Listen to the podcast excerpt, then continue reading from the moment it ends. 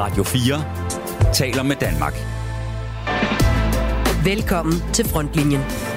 Din vært er Peter Ernst ved Rasmussen.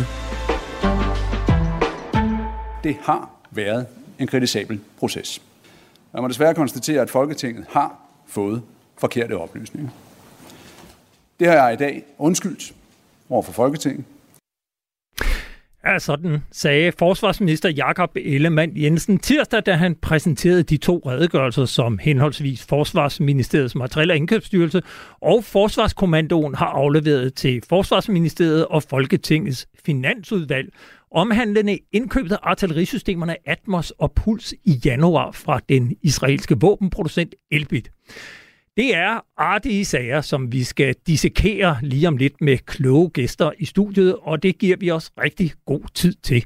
Men vi har også andre sager på programmet i denne første live-udsendelse med aktuelt indhold fra den forsvars- og sikkerhedspolitiske verden efter en kold, våd og stormfuld sommer under sløringsnettet. Vi skal blandt andet opdateres på krigen i Ukraine, og så skal vi til Belarus, hvor der også sker ting og sager efter Wagner-gruppens eksil fra Rusland. Det kan du høre til sidst i programmet. Din transistor er endnu en gang tunet ind på frontlinjen, hvor vi med kikkerten for øjet i dag har udsigt til et faretruende materiel- og indkøbsmæssigt minefelt og en masse politiske snubletråde. Velkommen indenfor. Radio 4 taler med Danmark. Og vi begynder naturligvis med den redegørelse, som forsvarsminister Jakob Ellemann Jensen præsenterede i går efter et møde med ordførerne i Folketingets finansudvalg og Folketingets forsvarsudvalg. Jeg har i dag fremlagt resultaterne af de to redegørelser af forløbet i forbindelse med donationen af Cesar-artilleri og den efterfølgende anskaffelse af Atmos-artilleri og Puls raketkastersystemer, som jeg modtog her i sidste uge. Der har, som bekendt det seneste halve år, været rejst kritik i den her sag. Lad mig lægge ud med at slå fast, at det har været en kritisabel proces. Desværre så har jeg, som bekendt, ikke været til rådighed i den periode, hvor de kritisable forhold de er kommet frem. Og derfor så må jeg sige, at jeg også personligt har set frem til at få mulighed for at redegøre for sagen og for at give en forklaring på det her forløb. Nu har jeg modtaget redegørelser både fra ministeriet og fra Forsvarets materiel- og indkøbsstyrelse. Jeg må desværre konstatere, at Folketinget har fået forkerte oplysninger. Det har jeg i dag undskyldt over for Folketinget. Redegørelsen fra FMI og fra departementet her viser, at der er sket fejl. Det er sket på fire områder. Ja, ifølge redegørelserne, så foretog Forsvarsministeriets materiel- og indkøbsstyrelse ikke en tilstrækkelig markedsafdækning, selvom materiel- og indkøbsstyrelsen skrev til ministeriet, at styrelsen havde foretaget sådan en. For det andet fik Folketinget ikke korrekte oplysninger om, hvorvidt beslutningsprocessen var af hasten, var hastende og krævede behandling i Folketinget med en meget kort frist. Og tre, så orienterede Materiel- og Indkøbsstyrelsen ikke departement, departementet om, at styrelsen i januar havde indgået et forlig med netop Elbit, som afsluttede et retsligt søgsmål anlagt af Elbit mod Materiel- og tilbage i 2020. Og for det fjerde, så fik Folketingets finansudvalg forkerte oplysninger om en såkaldt demonstrator, som blev lovet leveret i foråret, men som først er ankommet til Danmark her i august. Nu kan jeg byde velkommen til dig, Hans Engel. Tak for det. Tidligere forsvarsminister og formand for det konservative Folkeparti, og i dag politisk kommentator på både Ekstrabladet og TV2. Hvad er din umiddelbare reaktion på de redegørelser, som Jakob Ellemann Jensen præsenterede i går? for mig efterlod det hele pressemødet faktisk et, et, et, et svagt indtryk. Altså forstået på den måde, at øh, der var stort set intet at det, han sagde, som ikke i virkeligheden bare var en bekræftelse af, hvad Altinget har skrevet, og hvad medierne generelt har skrevet, hvad der har været i Olfi, hvad der har været i aviserne, hele vejen rundt. Altså han bekræftede jo sådan set, at hele det der rejsescenarie, der har været i hele det her forløb, det var fuldstændig korrekt, og at det øh, naturligvis var kritisabelt. Men jeg må så sige, at det, der står tilbage, og som jeg, når jeg sådan ser øh, medierne her, sådan, synes man måske ikke helt øh, har fat i, det er, at, øh, at forsvarets myndigheder har jo haft, og departementet har jo haft et, øh, det meste af et halvt år til at sidde og lave den her øh, redegørelse. Altså det er jo ikke noget, de er blevet bedt om at lave på en uge. Og øh, de afleverer så beretningen til ministeren, og det Jakob Ellemann, han jo i virkeligheden står og siger under pressemødet i går, det er, at den beretning langt fra er tilfredsstillende. De har ikke været i stand til at give svar på de centrale spørgsmål, og det er derfor, at regeringen nu øh, nedsætter en øh, ny undersøgelse. Det bliver formentlig en advokatundersøgelse. De kunne også vælge en domundersøgelse, hvis de ville det. Men under andre omstændigheder, så kommer der en fornyet undersøgelse. Og det er jo et eller andet sted en kæmpe mistillidserklæring til systemet, at på et halvt år har I ikke været i stand til at give en, en øh, redegørelse, som jeg som minister føler besvarer de spørgsmål, som jeg stiller, og som vi må regne med, at øh, Folketinget og medierne også vil stille. Så, så, der, altså, så set i det lys, så var pressemødet i går, præsentationen og beretningen i går, øh, det var jo kun et øh, pausetegn, fordi den her sag kommer jo til at køre videre, og der vil jo blive boret i den, og øh, det vil der både af forligspartierne, og jo ikke mindst øh, også de partier, som, som ikke er med i forliget. Så, så mødet i går og beretningen i går løste ikke nogen grundlæggende problemer, fordi den besvarede ikke de afgørende spørgsmål. Øh, jeg nævnte her, at der er fire forhold, som der bliver berettet om, om fejl. Hvis du ser på sådan den samlede redegørelse og de fire forhold, der er skitseret, hvad ser du som det mest alvorlige? Jamen, der er mange alvorlige øh, ting i det her. Altså, vildledning af Folketinget betragtes normalt som, øh, som tilstrækkeligt til, at øh, minister de mister hovedet. Så altså, at, at Ellemann, han er også er forsvarsminister i dag, kan, kan han jo i høj grad tilskrive, at han er Venstres formand, han er visestatsminister, og han er, han er på et niveau, hvor at uh, sige farvel til ham, det vil være at sige farvel til regeringen, og det har de jo altså ikke nogen planer om.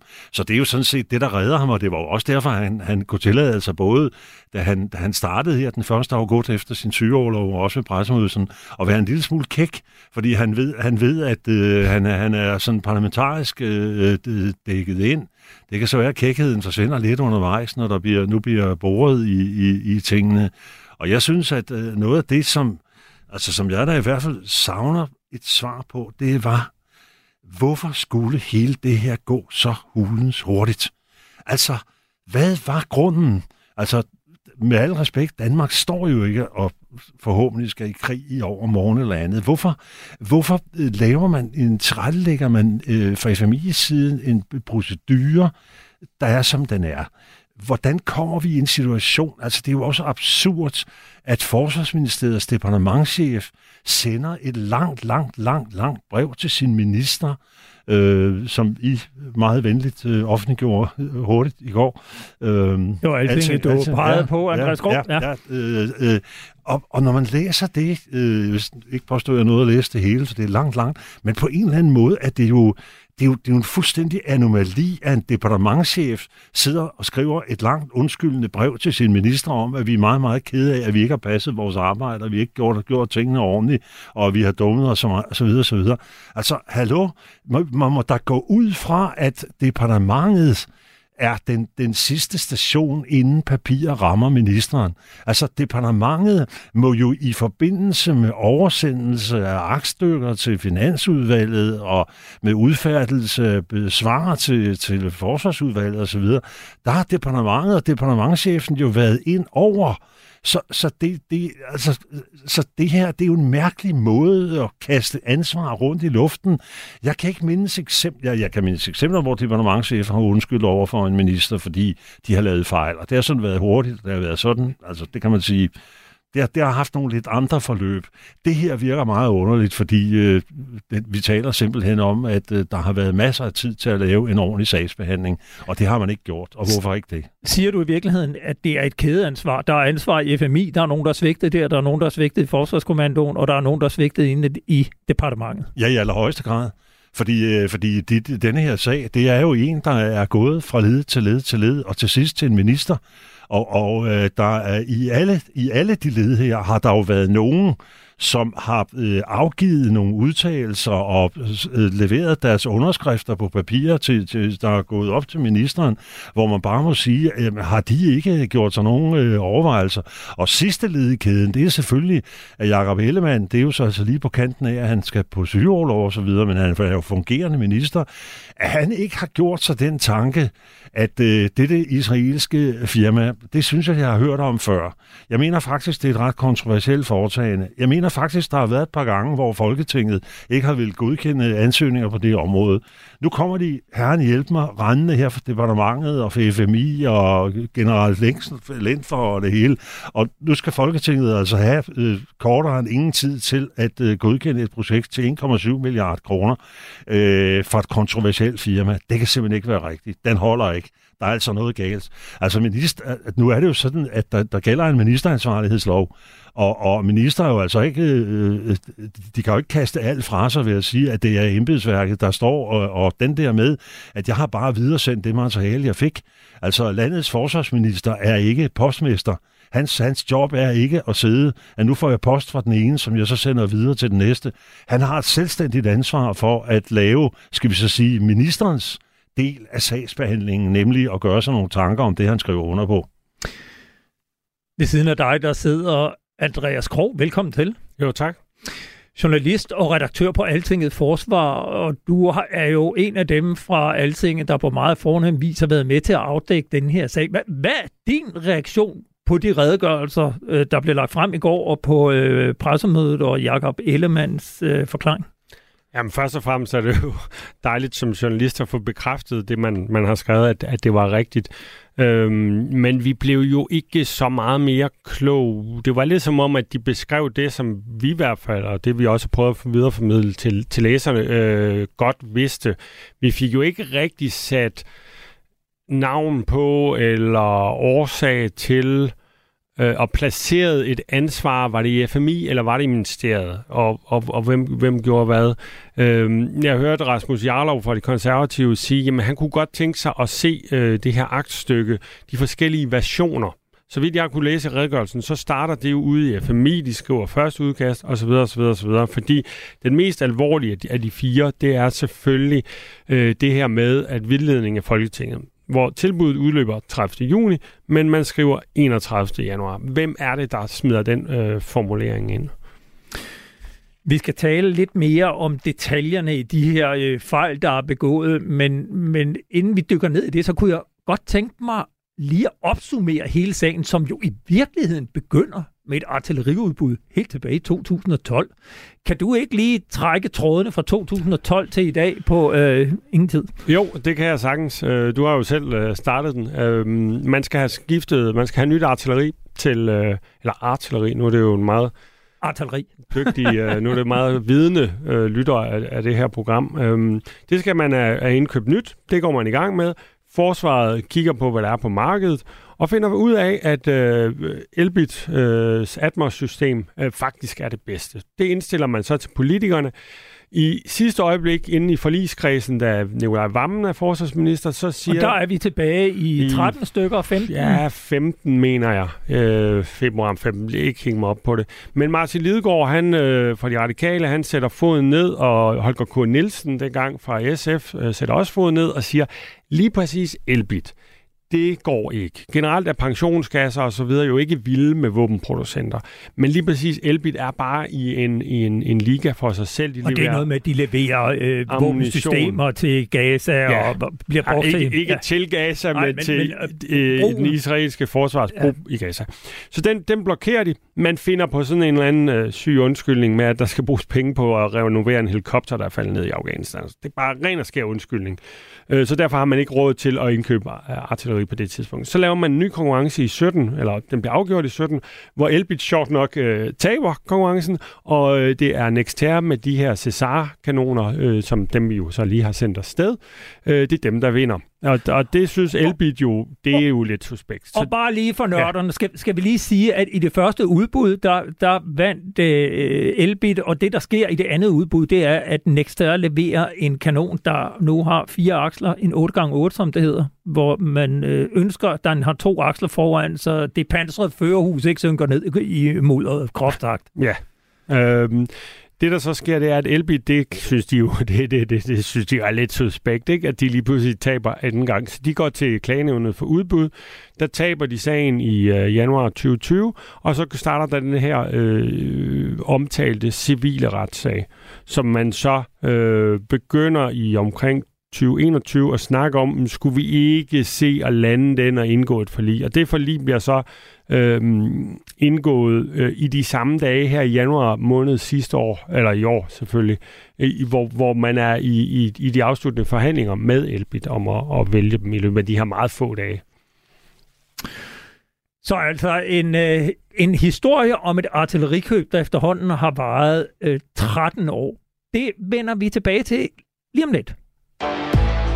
Radio 4 taler med Danmark. Efter mødet med Finansudvalget i Forsvarsministeriet talte jeg i går med Rasmus Jarlov, som udover ved de konservative finansordfører også er forsvarsordfører og formand for Folketingets forsvarsudvalg. Jeg har ikke læst det endnu, så vi skal læse detaljerne i det. Øh, jeg har fået en undskyldning fra ministeren for både øh, den forserede proces og de forkerte oplysninger, som er givet til Folketinget.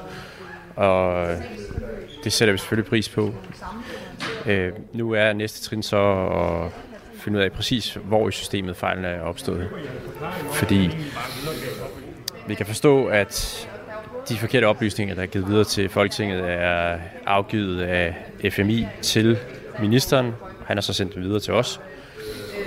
Og så vil vi gerne vide, hvor i FMI og hvorfor de her fejl er, er opstået. Vi vil også gerne have, at det får nogle konsekvenser for embedsværket, fordi øh, ellers så vil det ske igen.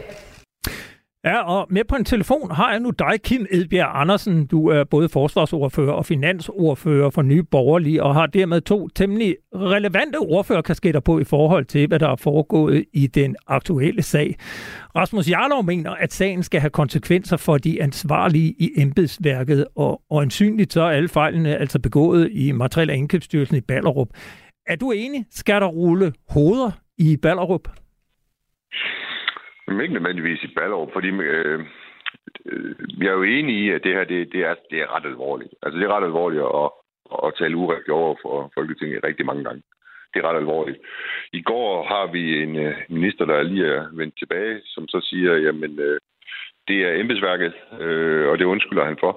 Men vi ved det ret beset ikke nu. Det, det vi har brug for nu, øh, for at finde ud af, hvor der skal rulle hoveder, fordi det er jeg faktisk enig med, med Rasmus Jarlov i, at øh, det her det er så alvorligt. Der skal, der skal være noget konsekvens til, og, og ligesom vi ikke øh, kan lide, at minister de taler udsendt, så kan vi jo heller ikke leve med, hvis der er nogen i, i, øh, i styrelserne rundt omkring, som ikke øh, forstår og gør tingene rigtigt. Så, Men så der hvad, mener, være noget konsekvens jo. Hvad, hvad mener du så om den forklaring, som Jakob Ellemann Jensen øh, kom med i går på baggrund af de to redegørelser fra Materiel- og Indkøbsstyrelsen og Forsvarskommandoen?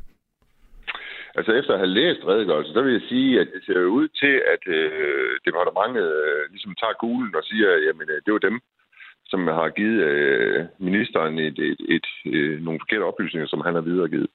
Øh, og når vi ligesom har øh, fået sat to streger under det øh, ved, ved noget undersøgelsesværk, som, som vi får sat i gang nu, øh, at det ikke er ministeren, jamen så, skal, så er jeg fuldstændig enig med her Rasmus Jarlov. Så skal vi simpelthen have set, så skal vi have fuldt papirgangene ned at finde ud af, hvor går det her galt. Øh, fordi det, det, man kan godt som politiker sidde og have en mavefølelse af, at, øh, at øh, forsvaret har en idé om, øh, hvad de ønsker, og så er det ikke så vigtigt for dem, at, øh, at de er underlagt en, en demokratisk proces.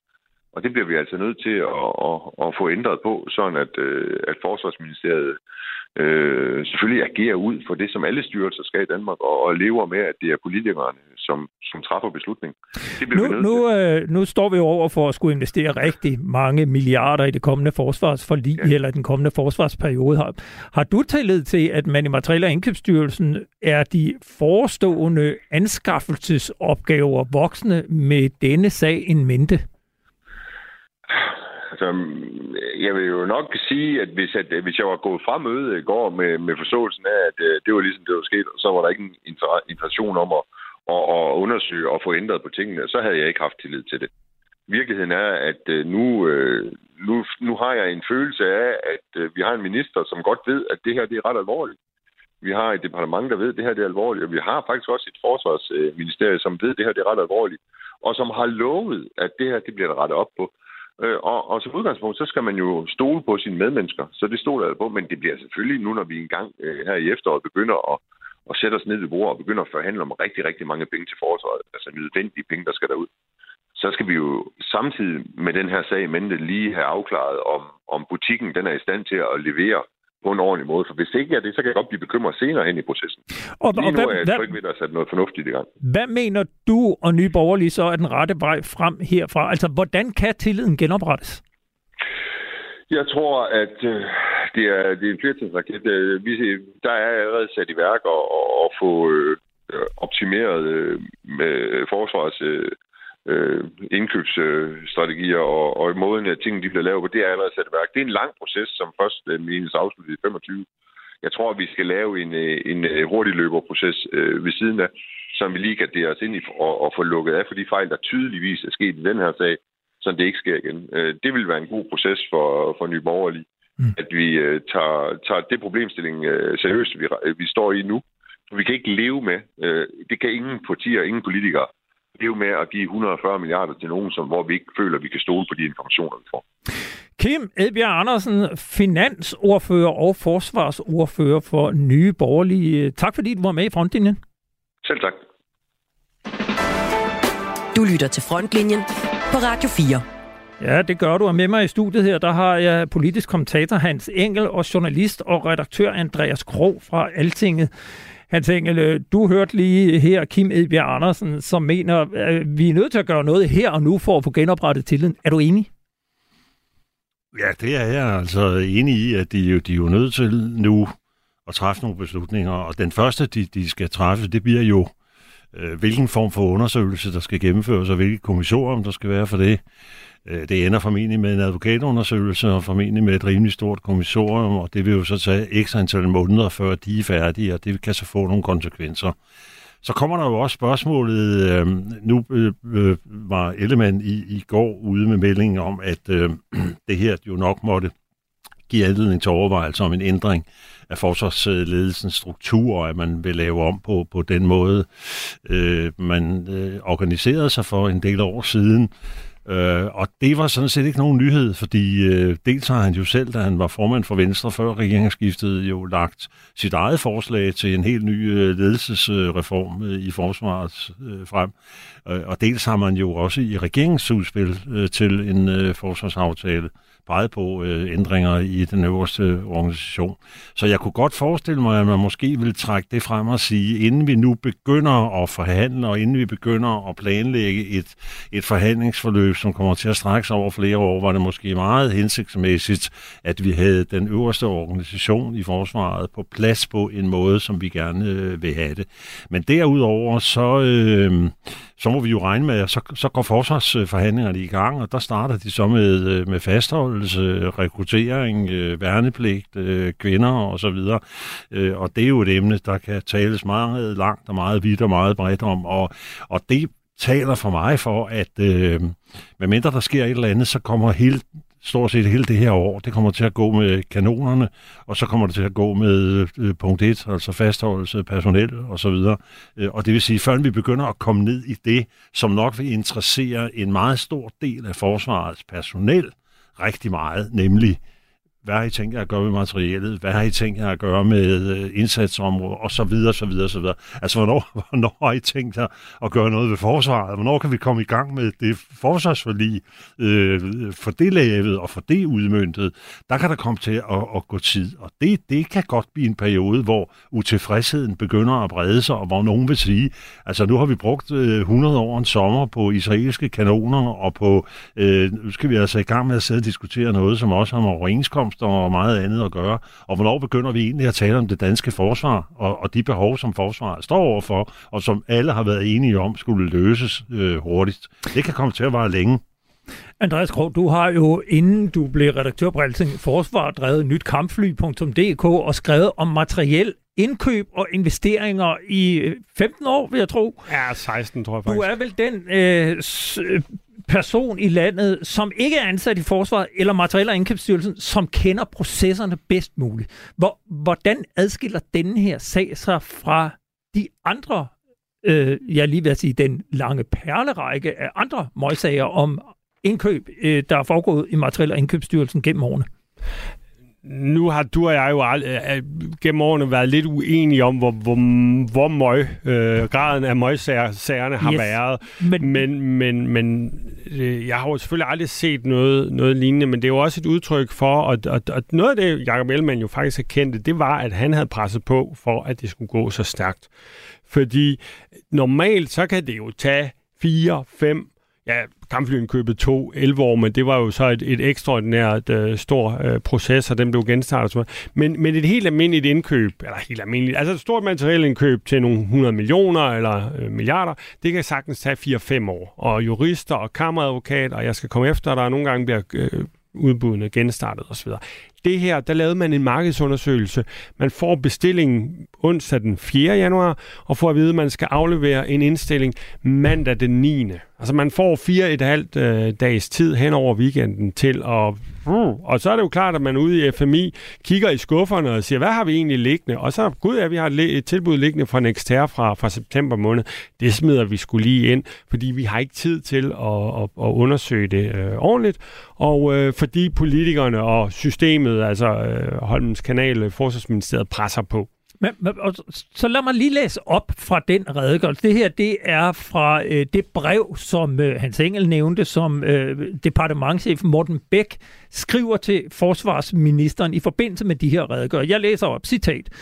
Det fremgik af FMI's udkast til aktstykket om erstatningsanskaffelsen af Atmos artillerisystemer, som Puls aktstykket henviser til, at aktstykket hastede. I det kontrakten med leverandøren skulle underskrives snarest muligt af hensyn til tilbudets gyldighed, produktionsmuligheder og en hastig genopbygning af den operative kapacitet. I departementets sagsbehandling og den tværministerielle koordination af aktstykkerne blev det i begge aktstykker anført, at kontrakten skulle underskrives snarest muligt og inden udgangen af januar af hensyn til tilbudets gyldighed, produktionsmuligheder og en hastig opbygning af den operative kapacitet. Hvad er problemet, øh, Andreas Krog? For det er vel rigtigt, det de skriver her, at, at det skulle gå stærkt, fordi vi skulle have produktionen i gang. Ja, men problem, Så- problemet er blandt andet, at der i det følgebrev, der følger med aktstykkerne, står mellem to punktummer i en særskilt sætning, tilbuddet udløber 31. januar.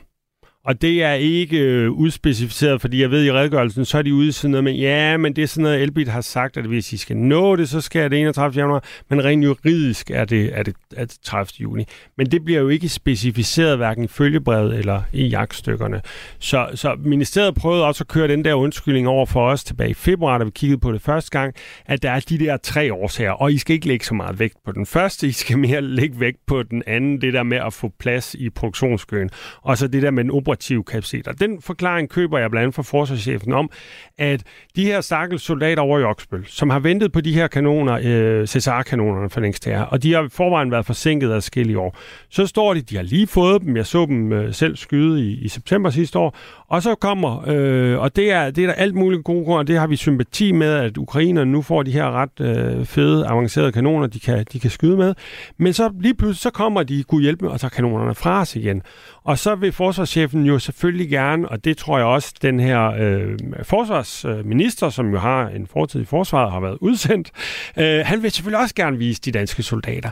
Bare roligt, I behøver ikke se ud i det, i det private erhvervsliv. I kan, I kan, hvis I lige øh, fejrer et par måneder, så, så kommer der nogle nye kanoner ind. De kom jo så her i, i sidste uge, mener jeg det var. Øh, så, De første. Ja. og, og de Cesar-kanonerne røg jo afsted i april eller sådan noget. Ikke? Så der har været en, en fire måneders periode, og det har de nok godt kunne, kunne leve med.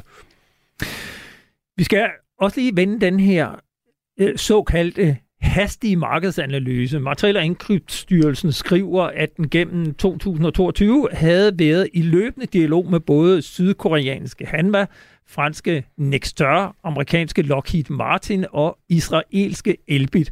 Og på den baggrund vurderede, at Elbit kunne levere hurtigst og til en fornuftig pris, markedet taget i betragtning. Hvad er problemet med FMI's markedsundersøgelse? Jamen det er, som, som jeg var inde på før, at den, den går så stærkt, og at man øh, reelt jo ikke spørger de andre. Altså Lockheed, som kunne levere raketkaster og Nexter, øh, der tager man nogle gamle oplysninger, som, øh, som er givet i en, i en anden sammenhæng og givet meget mere løst. Og, øh, og med, med Hanva, der ringer man om lørdagen den øh, syvende til deres danske agent, og han skal så huheje med tidsforskel og alt muligt ringe over til, til Hanva, og de tager kæmpe forbehold, for der er stålpriser, der er alt muligt. Og, og, og så om søndagen skal han så Øhm, og, og, og når han, da han så snakker med FMI's mand, der står FMI's mand faktisk om søndagen nede i Israel hos Elbit. Og Elbit er så de eneste, der afleverer to gange 23 siders øh, tilbud. Og det, og det vil jeg bare sige, det er jo ikke den måde, det normalt foregår på, når du laver et udbud, der tager, så kan du sige, et udbud og lave det på, på 4-5 år, det er, det er lang tid, men så går det jo til gengæld efter bogen. Det er noget med request for information, det er noget med det, der hedder BAFO, altså best and final offer til sidst, og mange, mange, mange, mange papirer og sådan noget. Så, så og alt det der springer man over, og så spørger man den ene, og så tager man nogle gamle papirer fra de, de andre. Øh,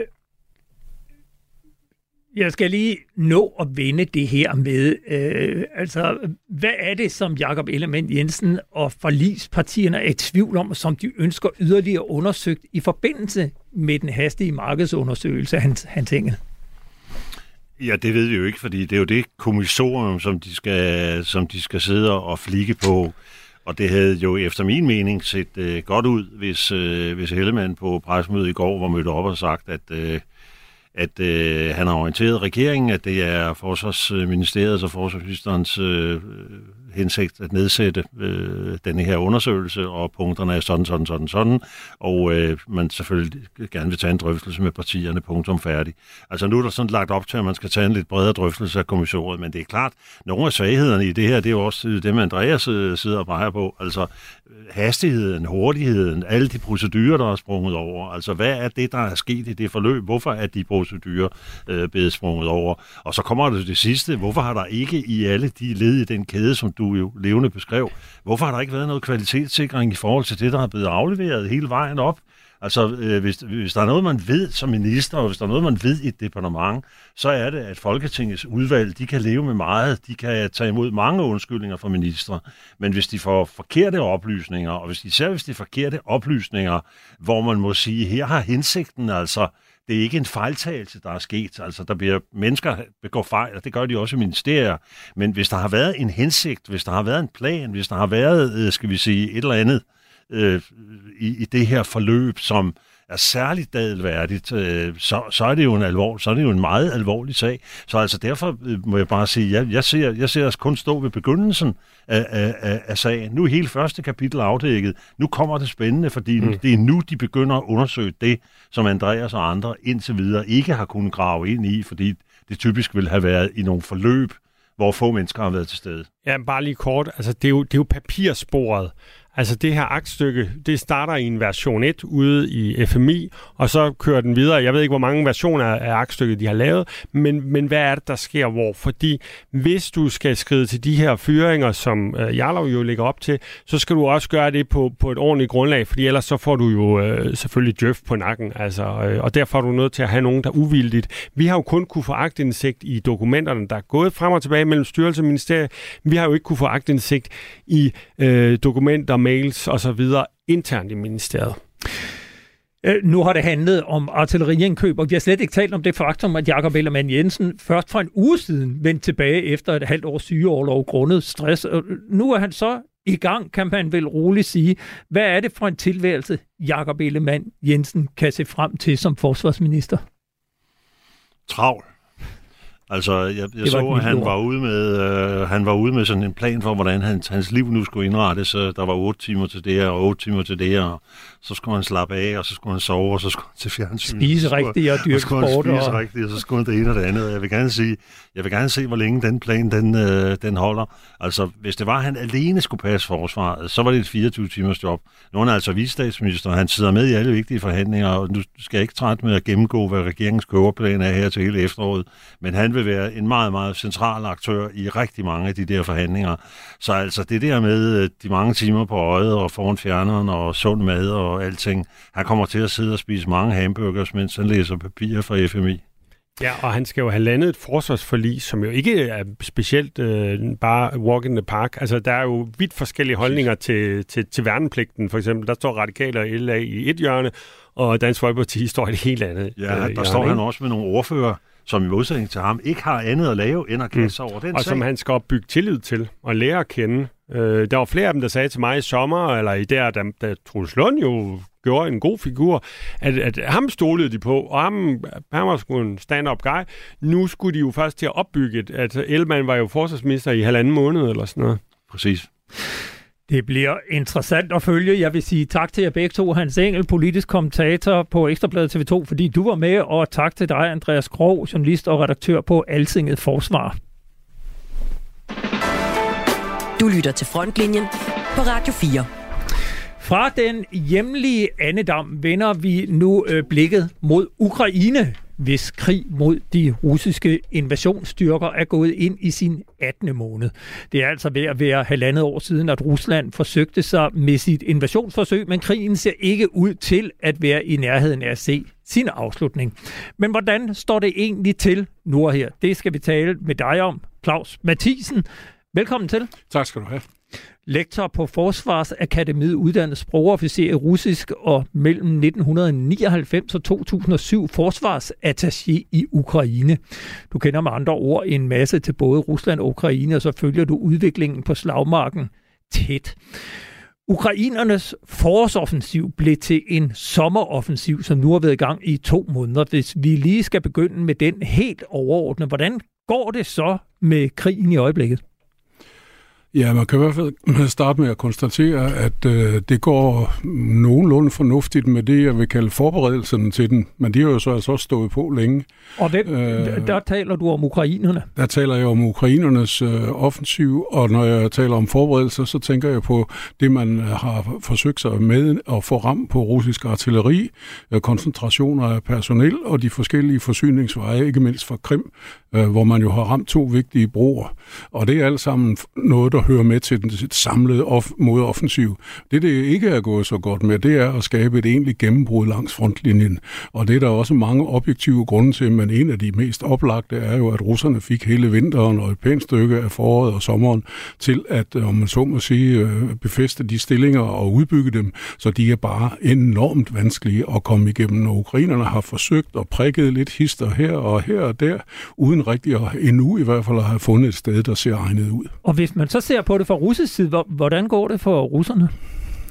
Jeg tror, man kan sige, at det går... Øh, jeg, jeg tror faktisk, at, at, at russernes, hvis man kan kalde det sådan en kampmoral, den er nok bedret i forhold til, hvordan den var i efteråret. Fordi der havde man jo de her øh, for, for soldaterne ydmygende oplevelser af at først at skulle trække sig fra Kiev. Det var så allerede i foråret 2022, øh, men efterfølgende Herson-offensiven, Kharkiv-offensiven, der alt sammen betød, at russiske styrker måtte trække sig tilbage.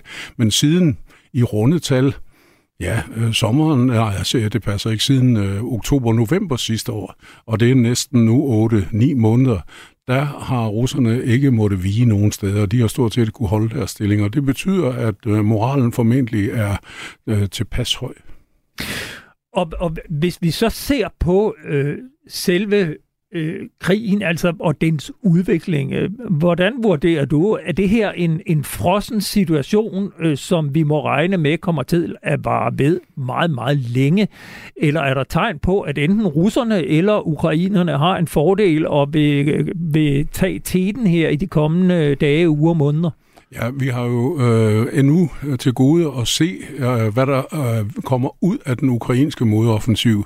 Øh, men med udgangspunkt i det, vi har set indtil nu, så er det jo ikke nogen særlig begavet analyse at sige, at der, i og med krigen stadigvæk raser, at der er ligesom tre muligheder. Russerne kan vinde den, ukrainerne kan vinde den, eller den kan fryse fast, som du siger. Jeg tror, at sandsynligheden for, at russerne vinder den ved at opnå alle de mål, de satte sig fra starten, den er lav. Øh, jeg tror, det bliver meget svært for ukrainerne at vinde krigen og opnå deres mål og smide russerne ud af al ukrainsk øh, territorium fra før 1991. Så spørger du mig, så vil jeg sige, at det mest sandsynlige det er, at vi kommer til at stå med en fastfrosset konflikt uden nogen form for løsning, uden nogen form for forhandling og uden nogen form for regulering. Og det siger jeg det sidste, fordi i og med, at Rusland er den ene part, så er der ikke nogen overnationale institutioner eller organisationer, der på en eller anden måde kan gå ind og sige, hør nu her, nu gør vi sådan, og I bliver der, og I bliver der. Så vi vil have en meget ustabil situation i formentlig mange år frem i tiden. Hvis vi så ser på udviklingen på slagmarken her gennem de sidste øh, uger, altså øh, hen over sommeren, hvor vi jo sådan set ikke rigtig har beskæftiget os med den, hvad, hvad har du så særligt bidt mærke i? Øh, jeg har bidt mærke i, at øh, ukrainerne jo bevisligt har gjort afskillige forsøg på at få afdækket, hvor der kunne være en åbning i det russiske forsvar. Og det er ikke rigtig lykkedes at finde, i hvert fald endnu et sted, der har, der har øh, vist sig egnet til at lave et større gennembrud. Øh, og så er det selvfølgelig også oplagt, at nu sagde jeg før, at russerne står meget øh, stærkt i de stillinger, de har etableret, men det hører også med til historien, at ukrainerne ikke har det ideelle materiel, måske heller ikke det ideelle personel, men de har heller ikke det ideelle materiel til den opgave, de skal løse her. Og det er jo indlysende, at de har mangel på det, der hedder taktisk luftstøtte, altså øh, muligheden for at indsætte fly massivt mod de stillinger, de skal angribe, og afskære området i dybden ved at bombe broer og forsyningsveje ved hjælp af fly. Øh, så, så, så derfor så øh, overrasker det mig egentlig ikke, at det er lidt øh, stillestående. En interessant debat, der er kommet op øh, og som jeg ikke egentlig helt ved, hvad jeg selv skal mene om, det er den her, at øh, nogen mener, at ukrainerne endte med at bruge for mange ressourcer på at prøve at fastholde forsvaret af Bakhmut, sådan så de faktisk tabte så meget mandskab, øh, at, som, som de godt kunne have brugt i den her modoffensiv. Men jeg, jeg opfatter det lidt som efterrationalisering, men derfor kan der godt være en pointe med det alligevel. De seneste uger så har vi set eksempler på, at Ukraine har gennemført en række droneangreb. Du nævnte dem også før i Rusland, altså både i luften og til søs. Har de droneangreb haft nogen operativ effekt, eller handler det mere om at signalere, at man kan ramme russerne også i Rusland? Uh, jeg tror, hvis vi taler om de angreb, der er foregået inde på egentlig russisk territorium, ikke bare på russisk besatte områder, hvis vi taler om dem, så har de først og fremmest en psykologisk effekt, nemlig at få det til at gå op for den russiske befolkning, at de faktisk er i krig, og at de faktisk uh, kan blive ramt, hvis det skal være af ukrainske våben. Men det er jo ikke omfattende angreb, der er tale om. Det har været sådan noget, man måske i bedste fald kunne kalde nålestiks noget. De ukrainske droneangreb med mere også øh, øh, maritime droner, der er foregået på øh, russisk besat ukrainsk territorium, altså på Krim og andre steder. Øh, det har med den her overordnede modoffensiv at gøre stort set alt sammen, fordi det handler om det, jeg kalder afskæring, altså afsnøring af de områder, man gerne vil forsøge at angribe, sådan så russerne ikke har mulighed for at føre forsyninger frem, eller for så vidt flytte styrker mellem forskellige dele af fronten, afhængig af, hvor ukrainerne i den sidste ende vælger at angribe, og så bliver jeg nødt til at tilføje, hvis de angriber. Øh, du nævnte også de her angreb på broer. Øh, altså for nogle dage siden ramte Ukrainerne flere broer mellem Kherson og Krim med Storm Shadow-missiler. Man har tidligere set dem ramme den her Kerch-bro, som nu er blevet repareret. Hvor stor effekt har de angreb reelt haft på infrastrukturen? Øh, vi kender ikke omfanget af skaderne på de to seneste øh, eller de to seneste angrebne broer, altså dem, der forbinder Krim med det ukrainske fastland. Kertsbroen forbinder Krim med det russiske fastland. øh, så vi ved ikke, hvor længe de vil være mindre egnede, men man meldte i hvert fald meget hurtigt ud fra russisk side, hvor man åbenlyst sagde, at de var blevet angrebet af russiske, eller undskyld, ukrainske droner, øh, eller øh, Øh, ukrainske missiler, at man var nødt til at omdirigere trafikken og benytte den allervestligst beliggende overgang ind til øh, det ukrainske fastland. og det betyder, at alle transporter de skal dels køre en noget længere vej. Det er en forsinkelse i sig selv. Og den vej, de kommer til at køre af, ligger i hvert fald noget af tiden inden for rækkevidde af ukrainsk artilleri. Og det er en fordel for ukrainerne, fordi hvis russerne forsøger at køre ammunition eller mere materiel eller styrker frem, så har ukrainerne faktisk en mulighed for at få ram på dem med artilleri. Det er de tæt nok på til. Så det betyder noget. Vi kommer til at vende tilbage til situationen i Ukraine og hvordan det går med krigen. Jeg vil sige tusind tak, fordi du kom. Claus Mathisen, lektor på Forsvarsakademiet, altså uddannet sprogofficer i russisk og tidligere dansk forsvarsattaché i Ukraine. Tak fordi du kom. Selv tak. Du lytter til Frontlinjen på Radio 4.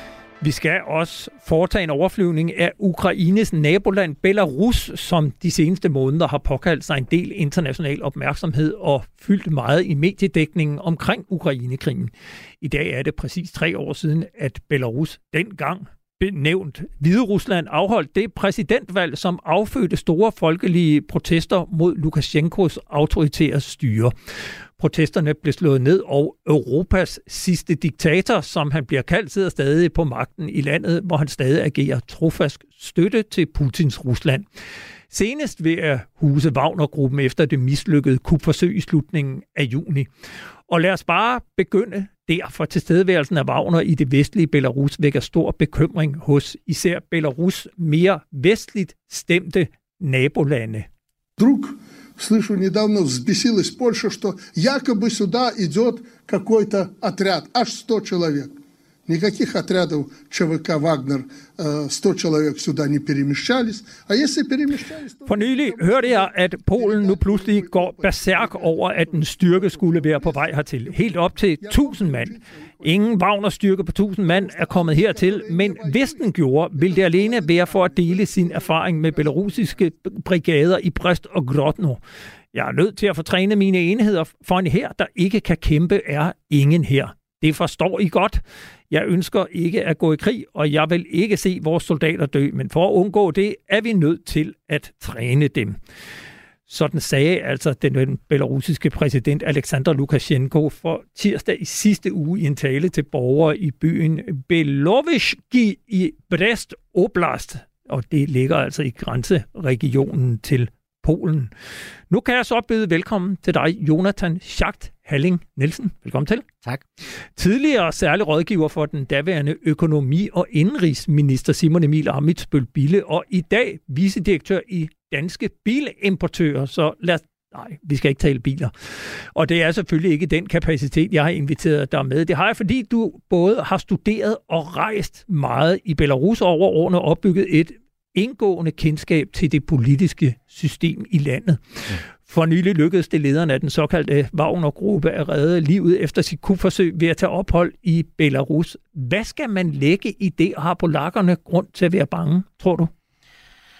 Øh, der er ikke nogen tvivl om, at plakkerne er bange sammen med litauerne og letterne i øvrigt, for at der skulle komme grænseprovokationer ud af, af det her. Timingen falder også sammen med, at øh, uh, Lukashenko har skruet op for migrantpresset uh, mod de, uh, de vestlige grænser. Uh, så, så frygten for, at Wagner-soldater kunne blande sig i uh, migranterne og komme ind og lave provokationer på den anden side af grænsen. Uh, metoder, som ikke er fjerne for Lukashenko, er bestemt øh, reel. Men jeg tror nu heller ikke helt, man skal afvise øh, Lukashenkos egen øh, forklaring, at de her styrker, Wagner-styrkerne, som kommer med øh, stor krigserfaring, øh, kan betyde noget for træningen af den belarusiske her. Det, der på trods af alle Lukashenkos brandtaler øh, om øh, hans forsvarskapaciteter er bemærkelsesværdigt ved den belarusiske her, er jo, at den aldrig har været i krig. Øh, Øh, så på den måde kommer Wagnergruppen jo med noget øh, erfaring, øh, som den belarusiske her øh, ikke har. Og endelig er der jo den lille praktiske ting, at hvis han øh, stiller Wagnergruppen øh, gruppen i øh, Brest og øh, Grodno, som det bliver øh, nævnt her, så er de nogenlunde så langt væk, de kan være fra Moskva og fra Rusland, og stadig være på øh, venligt øh, territorie. Så det giver måske også Putin en praktisk sikkerhed, at de simpelthen har en længere rejseafstand øh, til den russiske hovedstad øh, ved at stå der, end hvis de stod i det østlige Belarus. Lukashenko er en af Putins øh, mest loyale støtter. Hvor, hvor sikkert sidder ham, man kalder Europas sidste diktator på posten som præsident i Belarus tre år efter opstanden? Ja, man kan sige, at der er nok andre, der gør ham rangen stridig efterhånden som Europas sidste diktator. Lukashenko øh, sidder umiddelbart ret sikkert i, øh, i sadlen på den måde forstået, at han har stabiliseret sit regime internt i, øh, i, i, i Belarus. Øh, men altså, der er jo forskellige øh, ting, der stadig øh, tror ham. Han har stadigvæk ikke nogen bred folkelig øh, opbakning i, øh, i landet. Han holder sig ved magten med undertrykkelse, massiv fængsling. Altså i gamle dage var der også politiske fængslinger i, i Belarus 10, 20, 30 stykker ad gangen. Øh, I dag er der øh, knap 1.500 politiske fanger øh, i landet. Øh, der er en velorganiseret opposition, der primært agerer uden for landet, men dog stadigvæk forstår at skabe et pres mod hans øh, regime. Og så er der jo selvfølgelig det spørgsmål, at vi ved ikke ret meget om Lukashenkos egen sundhedstilstand. Vi ved dog, at han for nylig har været hospitalsindlagt, øh, og øh, det virkede på et tidspunkt, som om selv russerne var i tvivl om, hvad der skulle ske, hvis plus, øh, pludselig Lukashenko forsvandt fra, øh, fra magten. Der var i hvert fald en trafik af russiske regeringsfly ind og ud af, af Minsk i, øh, i de dage. Så, så på den måde kan man sige, der er mange ting, der pludselig kan ændre sig i, øh, i, i Belarus. Belarus har flere gange markeret sig med logistisk støtte til russiske tropper og ved at lade Rusland bruge Belarus som opmarschområde. I weekenden der ramte så flere missiler Ukraine efter at have forladt belarusisk luftrum, hvilket har sat gang i spekulationer om, hvorvidt russerne nu aktivt bruger belarusisk territorium i krigen. Og lad os lige se på det. Ved man noget om, hvorvidt missilerne blev affyret fra Belarus eller blot fløj igennem belarusisk luftrum? Jeg har ikke set øh, specifikke informationer på, om de rent faktisk blev affyret der, men vi ved, at det er sket ved tidligere lejligheder, at der er blevet affyret russiske missiler fra belarusisk øh, territorium. Vi ved jo også, at belarusisk territorium er blevet brugt massivt til, øh, til russiske øh, troppebevægelser. Øh, det kastede blandt andet øh, omkring 80 øh, togsabotager altså internt i, øh, i Belarus øh, sidste år. Øh, vi ved også, at belarusisk hvad skal man sige, militærinfrastruktur bliver brugt af, af Rusland. Altså man har uddannet øh, russiske værnepligtige på belarusiske kaserner, Øh, og vi ved, at øh, de belarusiske militærlager har været åbnet for, for russerne, og de er blevet understøttet med med hvad der nu har ligget på, på lærerne til deres øh, krigsindsats i, øh, i, i Ukraine. Man kan sige, at det, der mangler, er selvfølgelig, at øh, for, for fuld belarusisk deltagelse, er selvfølgelig, at Lukashenko sender sin egen her øh, i krig i, øh, i, i Ukraine, og det har vi så i hvert fald ikke set indtil videre. Du mener ikke, at det er sandsynligt, at Lukashenko går ind i krigen på russisk side, i hvert fald ikke med tropper på jorden i Ukraine. Hvorfor egentlig ikke? For det første hænger det også lidt sammen med det, som jeg sagde før, altså at den, kan, den, kan den belarusiske her overhovedet bidrage med ret meget øh, andet end en mandskab til kødhakkeren. Altså, vi har en her, der ikke har været i krig øh, tidligere, og som måske allerede har afleveret store dele af sit øh, udstyr. Men derudover er det også værd at bemærke, at der har været nogle øh, målinger, nu er det svært i et land som Belarus at gennemføre sådan meget troværdige meningsmålinger, men, men de viser dog, at der er en forsvindende lille opbakning til at deltage i, øh, i krigen på, øh, på, øh, på russisk side. Altså sådan noget mellem 5 og, og 20 procent, altså ikke 25, men 5 og 20 procent af den belarusiske befolkning skulle bakke op om krigsdeltagelse på, øh, på, på russisk side. Samtidig er Belarus jo det land, der er alle lande, der stiller tropper til rådighed, altså frivillige soldater til rådighed for den ukrainske her, stiller med allerflest. De har deres egen øh, regiment i den øh, ukrainske øh, her. Så der er en stor sympati dybt i den belarusiske befolkning øh, for den ukrainske øh, sag. Og helt kort her til sidst øh, i Polen, der frygter man, at Wagner-gruppen kan blive brugt til angreb langs den polsk-belarusiske grænse, for eksempel gennem hybridangreb, altså små grønne mænd uden ærmemærker. Er det grunden til, at de havnede i det vestlige Belarus, eller kan der være andre årsager? Jamen, nu var jeg jo inde på det før med at sige, at der er også langt til, til Moskva, men der er dog det særlige lige ved det territorie, der i øjeblikket faktisk bliver gennemført øh, store øvelser øh, på i, øh, i Belarus, altså ved Grodno, at det ligger op til det, der hedder Sovalki Gap øh, på engelsk. Jeg ved ikke, om den har et, et, et, et dansk navn, men altså den her meget kor, øh, korte landegrænse mellem de to lande, øh, NATO-lande, Polen og, og Litauen, hvor grænsen i NATO-området er presset øh, mellem øh, Kaliningrad og det belarusiske territorie, øh, at lige præcis i området op til det gennemfører man i disse dage øh, ret omfattende militærøvelser. Og det er jo i sig selv en, kan man sige, trussel øh, over for, for NATO, som man er nødt til at, at reagere på. Jeg vil sige tusind tak, fordi du kom. Jonathan Schacht Halling Nielsen, ekspert i Belarus. Tak skal du have. Tak. Radio 4 taler med Danmark. Men over ikke med denne udgave af Frontlinjen her på Radio 4. Har du endnu ikke lyttet til vores specialudsendelser hen over sommeren, så vil jeg kraftigt anbefale dig at lytte til dem som podcast. De ligger i Radio 4's app. Her kan du høre en hel udsendelse om Finland, som kan mønstre op til 900.000 mand på kort tid, og gennem blandt andet vinterkrigen har bedre erfaringer med Rusland som nabo.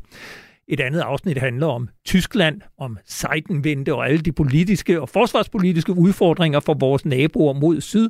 Og i sidste uge sendte vi så et længere interview med den norske forsvarschef Eirik Kristoffersen, som øh, i den grad ruller ud i et, i et helt andet sprog, end vi er vant til at høre den danske forsvarschef. Interviewet foregår på norsk, så det er også en god anledning til lige at øve din egen forståelse for det nordiske sprog. Denne udsendelse blev lavet i samarbejde med journalist Kasper Junge Vester i regien sad Gabriel Blackman. Husk, at du kan skrive til os med ris, ros eller gode idéer til emner, som vi bør tage op på frontlinjen snablag radio4.dk. Du kan også lytte til alle tidligere programmer i Radio 4's app, som du kan downloade til din telefon.